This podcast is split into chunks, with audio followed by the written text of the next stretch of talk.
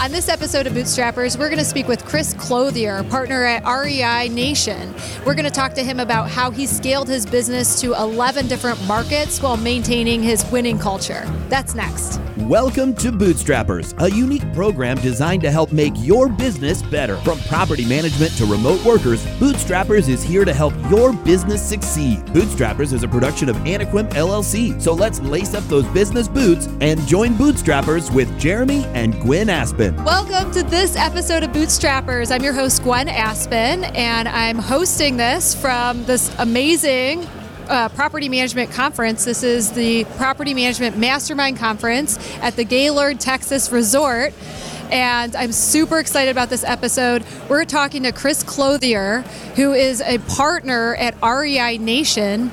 They run a property management company that is in 11 different markets. So I'm super excited to talk to him. Now, if you're familiar with the show, uh, Bootstrappers talks about topics that are important to real estate and property management entrepreneurs. Uh, Bootstrappers is also powered by Anaquim. Anaquim helps property management companies be more profitable through its various uh, business offerings, virtual assistants, 24 hour call center, and a full back office support. If you're a fan of the show, like, subscribe, tell all your friends, and you can leave us a message at, uh, in the bio of our Instagram page at Bootstrappers Show or in the description of our YouTube channel. And if you leave a a message for us. We have a book giveaway every single week, and at the end of the show, we'll tell you what that book is. So, with that, I'd like to introduce my fantastic guest, Chris Clothier. Thank you so much for being on the show. Yeah, thank you for having me. Very excited. Oh, so I would love to know more about your business. So, tell us about REI Nation and your, what you do there. Yeah, REI Nation is a family owned company started by my father uh, almost two decades ago, back in, in 2003. And it started as a way for him to be able to acquire real estate for himself and then hold it for long term. He wanted to be a long term uh, real estate investor. What it grew into was other other professionals in the Memphis, Tennessee area began to approach my dad and say, "Hey, you're you're doing really well at, at acquiring properties, and they seem to be managed well. You're you know you're doing a good job with them. Can you help us acquire properties as well?" I've got a full time job. I a lot of, at the beginning they were FedEx pilots or or people that worked full time jobs at, at FedEx, you know, the largest employer there in Memphis, and so that's how REI Nation started. It originally was named Memphis Invest, and my dad began to acquire properties and uh, help passive investors get those, you know, buy those properties from him. He helped them build their portfolios. We looked up, and uh, 18 years later, we're, you know, we're now in 11 markets. It's uh, called a full turnkey operation. So we buy, renovate, uh, place a resident into, manage, and then sell those assets to a passive investor that, that simply wants to build a portfolio. And, and I think we're, uh, as, I, as I checked this morning, we're a little over 6,700 rooftops uh, in 11 different markets today. That is incredible. Yeah. And one of the reasons I wanted to talk to you today is not just your explosive growth, which is so exciting, but because you have grown based on company values and a culture that really helps you stand out. Right. Especially in an industry that's consolidating and you know it's hard it's hard to get any doors. It's a very competitive market. So can you tell us a little bit about your company's culture? Yeah, we. Um, so my father, I have to go there always because he really at the top. He's the CEO, founder of the company, and he is the one who sets the tone for the rest of the company. But what makes us so unique, of course, the myself and my brother followed. I was raised in this entrepreneurial environment, and so I'd already started my own companies. What ended up happening was they we merged, for lack of a better way to put it, and I my company disappeared, and I began to work with them. But I was brought into an environment of accountability, mm-hmm. and where everyone held each other accountable. What that evolved into as we were growing was the team, not us, not a clothier, but the team would actually interview and hire everyone that we would add. And mm. we haven't been perfect through the years. You know, we've we've let people go, but you know, when the team sits down for an interview, and most people that we hire today go through three or four interviews with our company before we hire them, which you know the, what we're what we're really doing is we're trying to scare that person away mm-hmm. from the accountability. Uh, you know, when oh. you have oh. somebody sitting across me that says you and I are going to be doing the same job, and if you don't keep up, I'm going to run you out of here and that's a so you bring it up in the job interview so Uh-oh. that when you're holding people accountable in the job it's not a surprise no and, and it's not and that's the beauty of it we're not doing it it's our our team that are doing it because they don't want to be held back they they do not want to answer for someone else's lack of energy lack of drive lack of love for what we're doing and it's it's odd to say that because these are jobs you know we're not it's not like we're making a piece of furniture that when you're done you can look at it and say how beautiful it is. This is, you know, it's hard as a, you know, being in a management company. It's not always rewarding, but we've we've managed to surround ourselves with really good people. We take care of them well. Uh, we give them a lot of, of freedom to to perform, but we hold them accountable. So I just want to go back. You said that the accountability is is driven by the other employees because they don't want to be held back. Right. That was the word you used. So is that because you have a huge vision for the organization and everybody's buying into that vision? Oh yeah. So can you tell us more about what your big hairy audacious goal is? Yeah, yeah. So we we've exceeded now over a billion dollars in asset value that we manage. It took us the first 17 and a half years to get there, and we're looking to add our second billion in the next four. Wow. We went from, you know, two markets when we, we moved into Dallas in 2012. So it took us 10 years to move into our second market. Over the next eight years, we moved into nine more.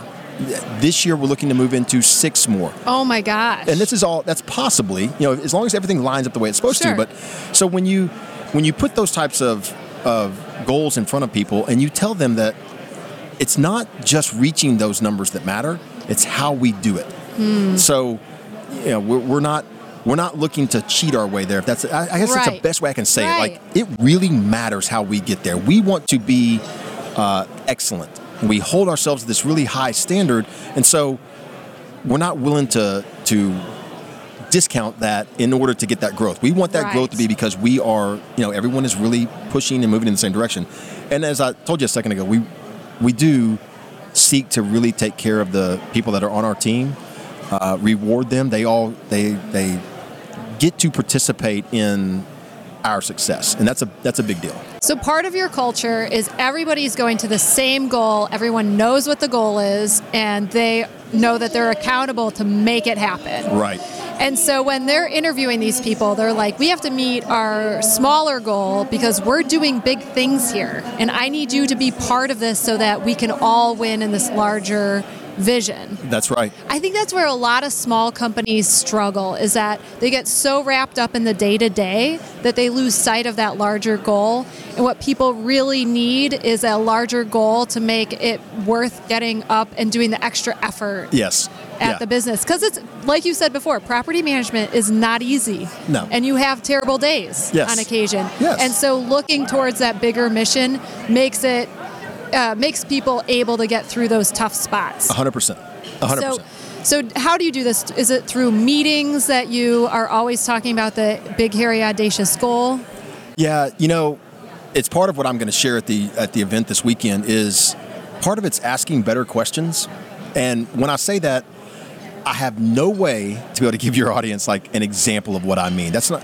It's we ask questions in our whether it's one-to-one meetings with our people or larger meetings that they're not accustomed to being asked like out in the world they're not accustomed to being asked in our meetings they're not accustomed oh, to being okay. asked you know when you follow kpis and so everyone gets used to here's the the one number or the five numbers or whatever it is that i'm responsible for and then suddenly you ask them questions of how did we get there mm. let me dig a little deeper into um, some something that you haven't been asked in months, such as how many uh, calls did we receive yesterday from our this piece of marketing that we put out to generate new resident applications?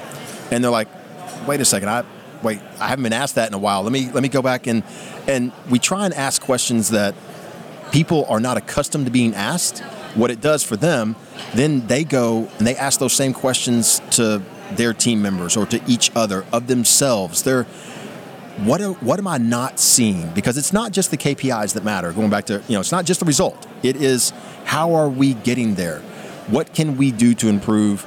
Even though we might be, you know, a great example is we looked up and we only had 31 houses available out of 6,700 hot properties managed. Only 31 were vacant available at that time out of all 11 markets. Wow. And you would think that that would be, you know, kind of, there's no need to have a meeting today.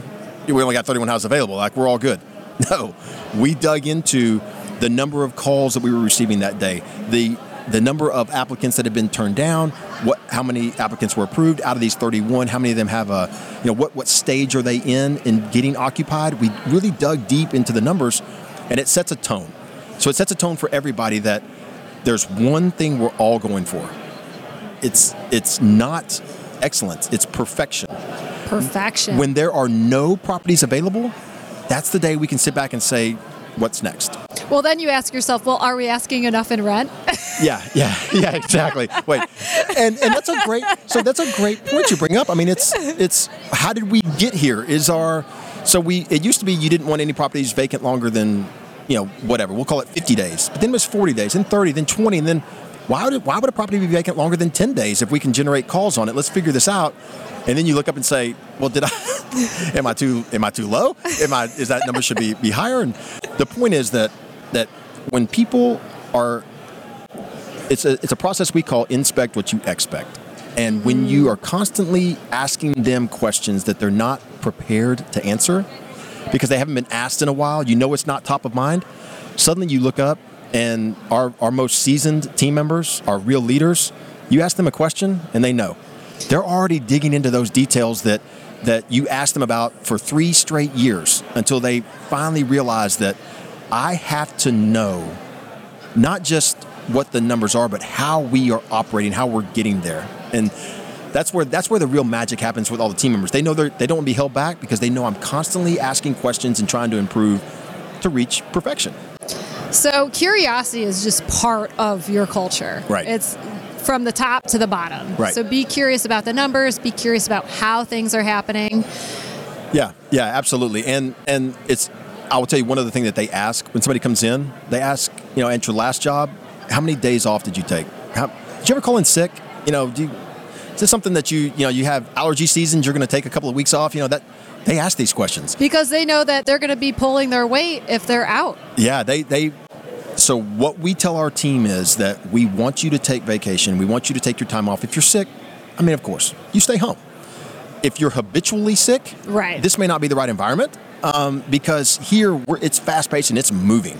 As far as vacations go, do your job, and when you go, you leave this behind.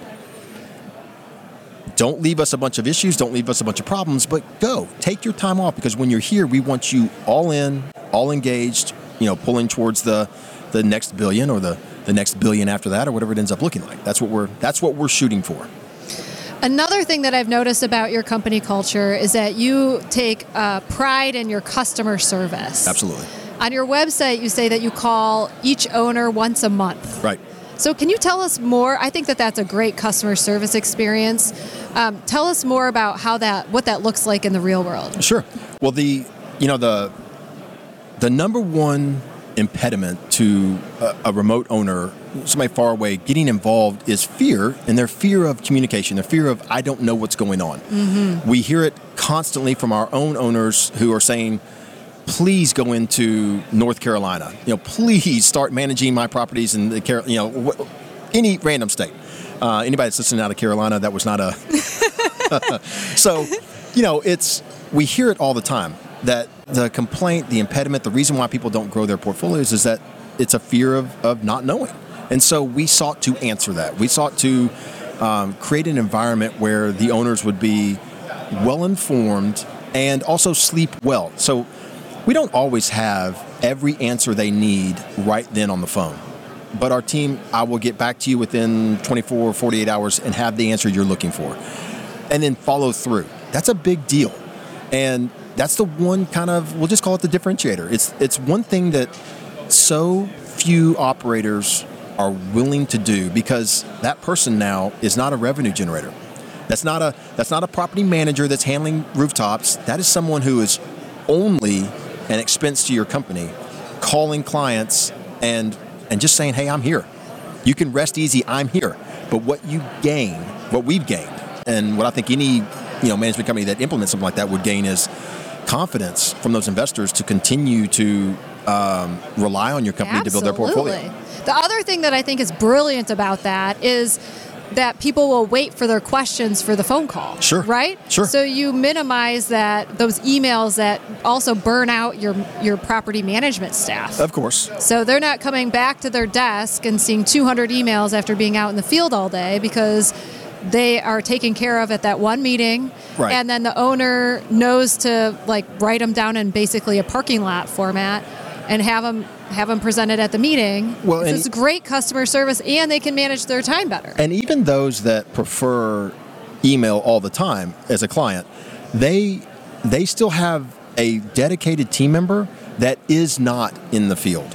That they can email at 8 a.m. and have a response at, at 8:30, or you know, have a response back that I'm getting you the answer. I'll be back shortly. Whatever it ends up being, um, it just it it relieves the rest of the team to do what they need to mm. do because we've got the customer over here. We've got the Okay, service side. So it's a role that you have that's like the customer communication 100%. person. Okay. 100%. And so then that also drives that concierge service that sets you apart from maybe some of the, you know, the lower end or very inexpensive property management companies. Yeah, it's. I mean, I think I, I've discussed this so many times in different venues in different ways that it's hard to do what we're talking about doing. It requires revenue. You have to figure out how to generate, you know, the dollars coming in, and so because each of these are, it's expensive to implement something like this, but it um, it pays off. It has a it has a payoff if you're willing to to commit that time to it, and but where where it really pays off is the experience that that investor has. Absolutely. And then they're telling their friends about Yes. you. And I, I think in this age of social media, taking care of your current customers and clients is so important. Yeah, Uh, that, that that's the best. That's the best advertising you could get is if somebody is your raving fan. And so it sounds like you're providing this excellent experience for them that they'll never forget and that they'll tell all their friends and family about. and you know what else it does? It and it really because we're not perfect. Know, Well, we're no, nobody's perfect. correct, and that's why that's what we're striving for in every part of the business is perfection because you'll never get there. If if that's your goal, then you're going to keep striving. You're going to keep working.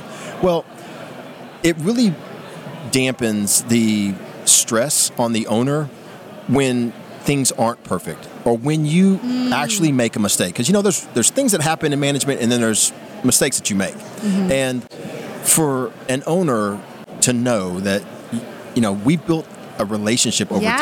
time like you do care about me yeah, you know you built up this goodwill Yeah. that when a problem happens or i mean we've had a lot of places there are maintenance delays i mean Right. the Right. that we have no control over because of um, of course things being just for a number of reasons everyone in property management knows that when those things go wrong you've built up all this goodwill this strong relationship that can weather that storm right so that's awesome. I want to parlay that to the customer service experience with tenants. Mm-hmm. So during the pandemic, you guys went above and beyond for your tenants. Can you tell us a little bit about what you did? Can I can I say something real Yes. quick? I'm gonna because I use again different verbiage, and it's going to be again a part of my my talk here at the conference.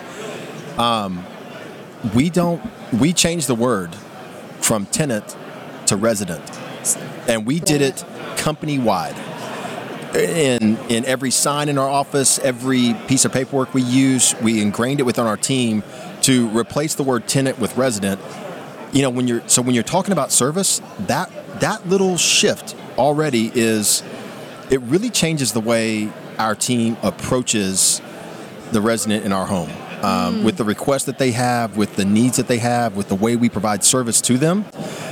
And it actually it worked. I mean it was uh, you would think that it, this is just a word and maybe it doesn't matter. My talk tomorrow is words do matter. Oh, I think it, I, I couldn't agree more um, about where you're going with this, and also the way that you talk about the residents. yes So the team is getting cues from the owner of the company or the partners at the top, and they're learning whether they treat these residents with respect or if they're just, you know, someone sitting in a house and we care only about the owners. Right. And so, what I'm hearing you say is that you've elevated the language and then thereby elevated the experience of the residents. Yeah, and, I'll, and let me tell you one thing about their experience, okay? Just to kind of really, for for everybody watching, listening, to really understand that we survey all of our owners and all of our residents after every closing. So now a resident has done a rental closing, and we survey them to ask them on on every different level, everyone that they interacted with, every stage, you know, what, what's their perception? What can we do better is really what we're asking. And anything that is below a nine or a 10, we call the resident. So they can give us an eight, and we're going to call them and say, what could we have done better? Mm. But the, that's just, and most of the time they're like, well, what do you mean? I don't, you know, it, it was great. the, if I had to rate my last one, it would have been a two. So what are y'all calling me for?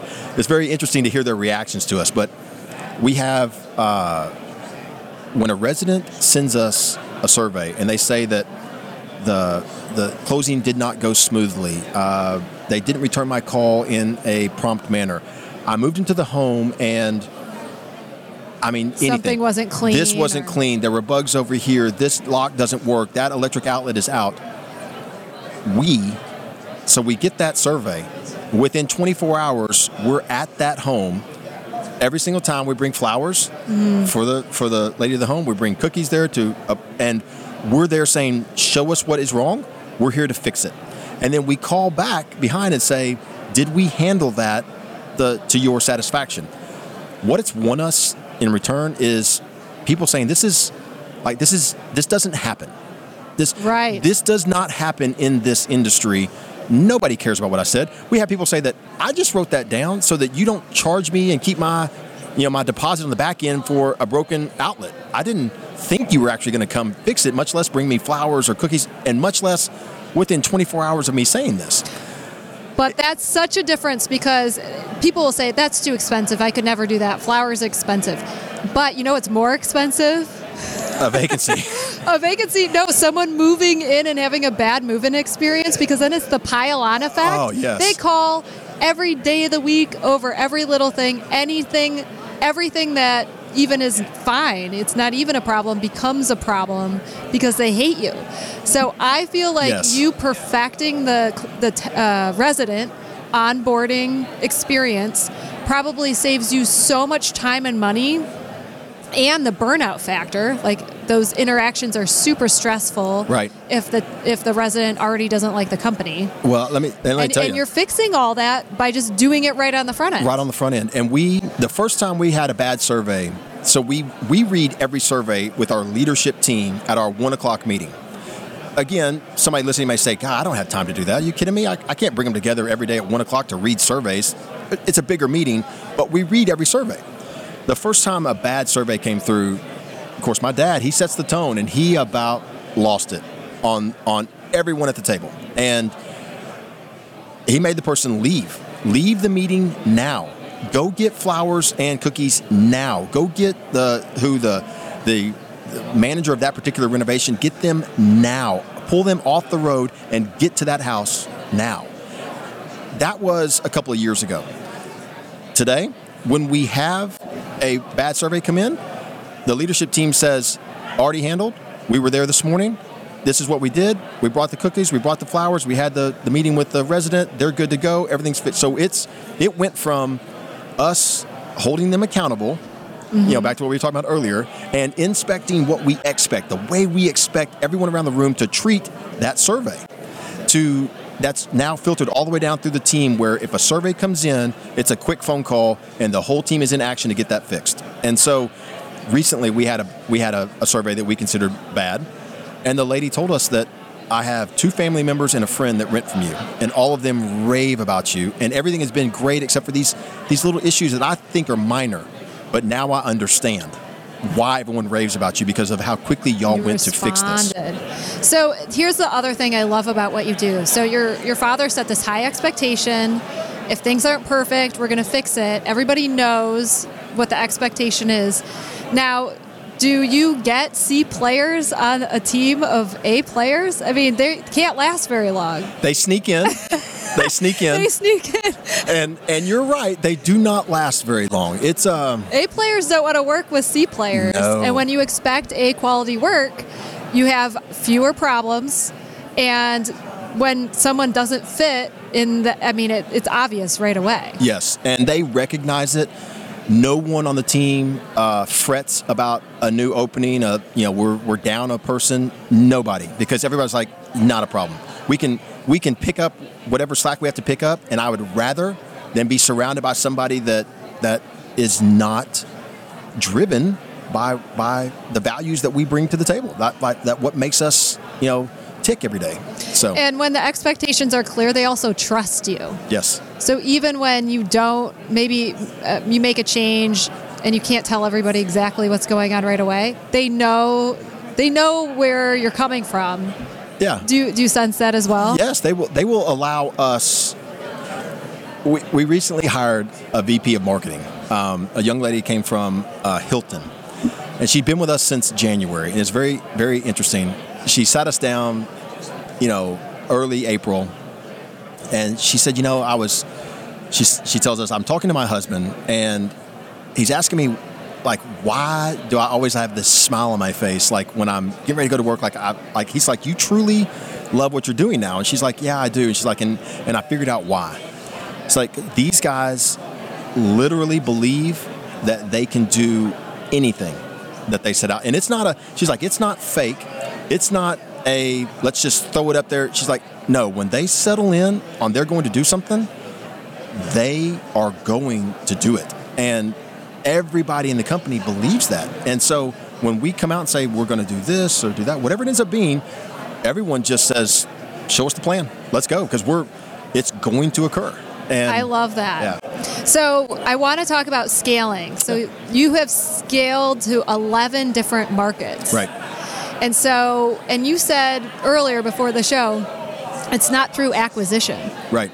So how are you picking the people to begin these new markets? Do they come to Memphis and train? How does that whole wor- that process work? It's a it's a mix. So again, we have a fantastic team of leaders that they understand whatever is, you know is asked of and called upon that we do. So we had a team this week uh, that was in Florida for three days, reviewing a couple of markets, laying the groundwork for how we're going to enter into those markets. While they were there, we have a gentleman who is the head of our vendor acquisitions. And so for all markets, all he's doing constantly is interviewing, acquiring, and preparing new vendors to build out our vendor oh, teams. interesting. Even in the so markets it's like a that- real process. Yeah, even in the markets that we're in today, they are they are always building out those vendor teams. And so Can I ask you a quick question on that? Sure. Do you hold them accountable to KPIs too, the vendors that you use? absolutely. Oh. Yeah, and so entering into a market is the most difficult time Mm-hmm. because if they don't want to be held to a KPI, they're just going to walk. That's okay. But once you build a team and they begin to trust you that if I say we're going to do five jobs a month, five, we're going to buy and renovate five homes a month, so you are going to be kept busy with us, and you demonstrate that that's true, then they will, you know, it's it's easier to hold them to, you know, that accountability. You have to kind of earn their trust. But let me tell you the the amazing thing. Much of our footprint is close to one another. You know, it's very. It's, a, it's not a mm. massive footprint between those eleven cities. We got a lot of vendors that maybe started in Memphis or maybe they started in Dallas. That today they have operations in four, five, six different cities mm. that we're in. So they grew with you. They they 100% said if you're going, we're going. You're risking, we're risking, uh, and we'll do this together. How cool is that? Yeah, it's uh, and It's like a ripple effect. Oh, 100%. Your culture supersedes just your business, and other people want to be part of it. Yes, yes. And then what we what ultimately ends up happening is we have team members that they want to they're, they may be young, they may be starting the family, maybe you know we're going to a market that they're from or near from there. So we have a lot of team members that actually relocate to help start markets for us. I love Um, and then they now they're responsible for hiring the team around them. Our leadership will travel in and help them get other team members hired and trained up to our, our standards. Meanwhile, there's somebody back, you know, at the home office that is interviewing and setting up vendors for them So it's a it's a very you know, we have a process for it. I'm Um, sure you do. Yeah, and it we sounds like you guys yeah. are very process oriented. yeah, and we've been looking to improve upon that, but it's, you know, as I said earlier, it, it just comes with belief. You know, there's just, if you don't believe you can do it, you're the wrong person, you know, for for us, for whatever we're looking to do. So if we if we lay something out like we're going to go to a new city and you believe, then then let's go. You're, you know, we're going to hold you accountable. But if you believe in everything you've learned so far, you're going to be successful. I love that. Yeah. So um, now, no, no one's perfect. So I'm sure you've made a boneheaded move. Maybe Oh, or two. could you share with us one of your business boneheaded moves? Yeah. Can it be investing related? Yeah. Yeah, yeah. So this is an easy one for me. That when I began investing in real estate, I had an idea of the portfolio I was going to build. And I started with uh, lower priced assets, which that, that was perfectly fine. But I wanted to own 15 of them, and it was a specific number for me. Um, I was looking for a particular performance out of those properties, and I knew what they were all going to go to from my, you know, giving properties to my kids, funding my part of my retirement, whatever it ended up being. I had a very specific, well thought out plan, and I was following it very well. But I really began to think that I knew what I was doing and that I was very natural at it and began to not pay attention, I guess, as much to the, the details of everything I was doing. And I looked up and found myself in this just this belief that I was a great real estate investor and I, you know, I could do no wrong.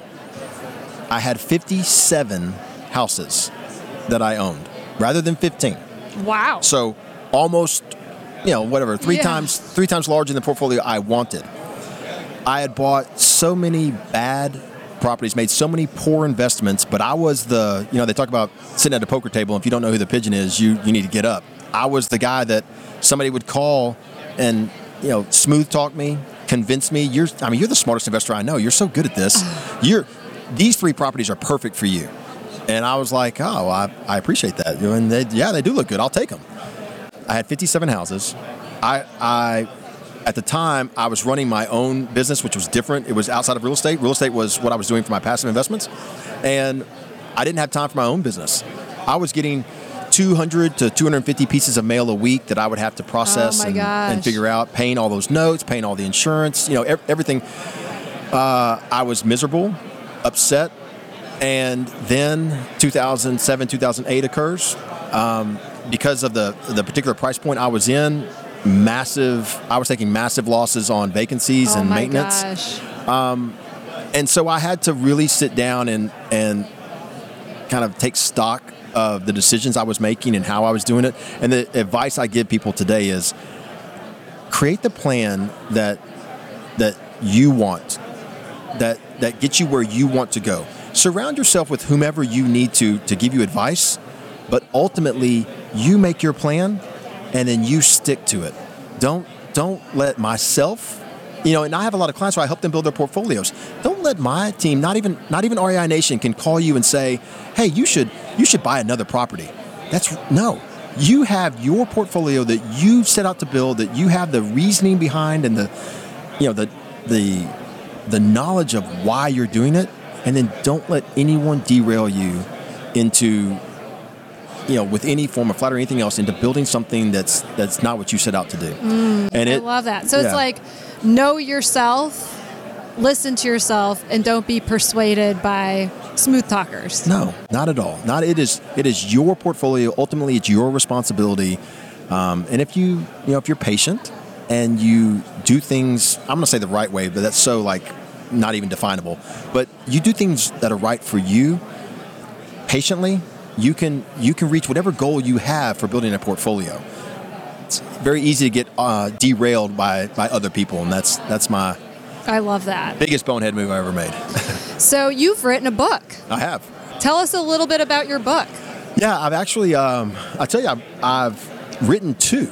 One hasn't been. Uh, one has not been published yet. One's one's When's in. it going to be published? You know? it's going to be published in the fall, and it's not business. Oh. This is. Um, I wrote a business book, which is what you're, of course, asking about, and it was called The Turnkey Revolution.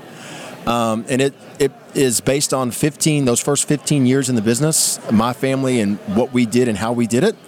The, the purpose of the book is to help passive investors find and pick a great company to work with and avoid the biggest mistake that I made. Oh, that's the whole see, point of the look, book. You're giving back with your biggest boneheaded move too. Absolutely. Make sure other people don't make the same mistake. That's right. love that. Absolutely. Absolutely. So that is our book giveaway. So, um, so after this show, if you like what you hear, please leave us some feedback in either the description of our YouTube in our YouTube channel, or it, at the Bootstrapper Show on Instagram. Leave us a message in the bio, and you could win Chris Clothier's book, The Turnkey Revolution.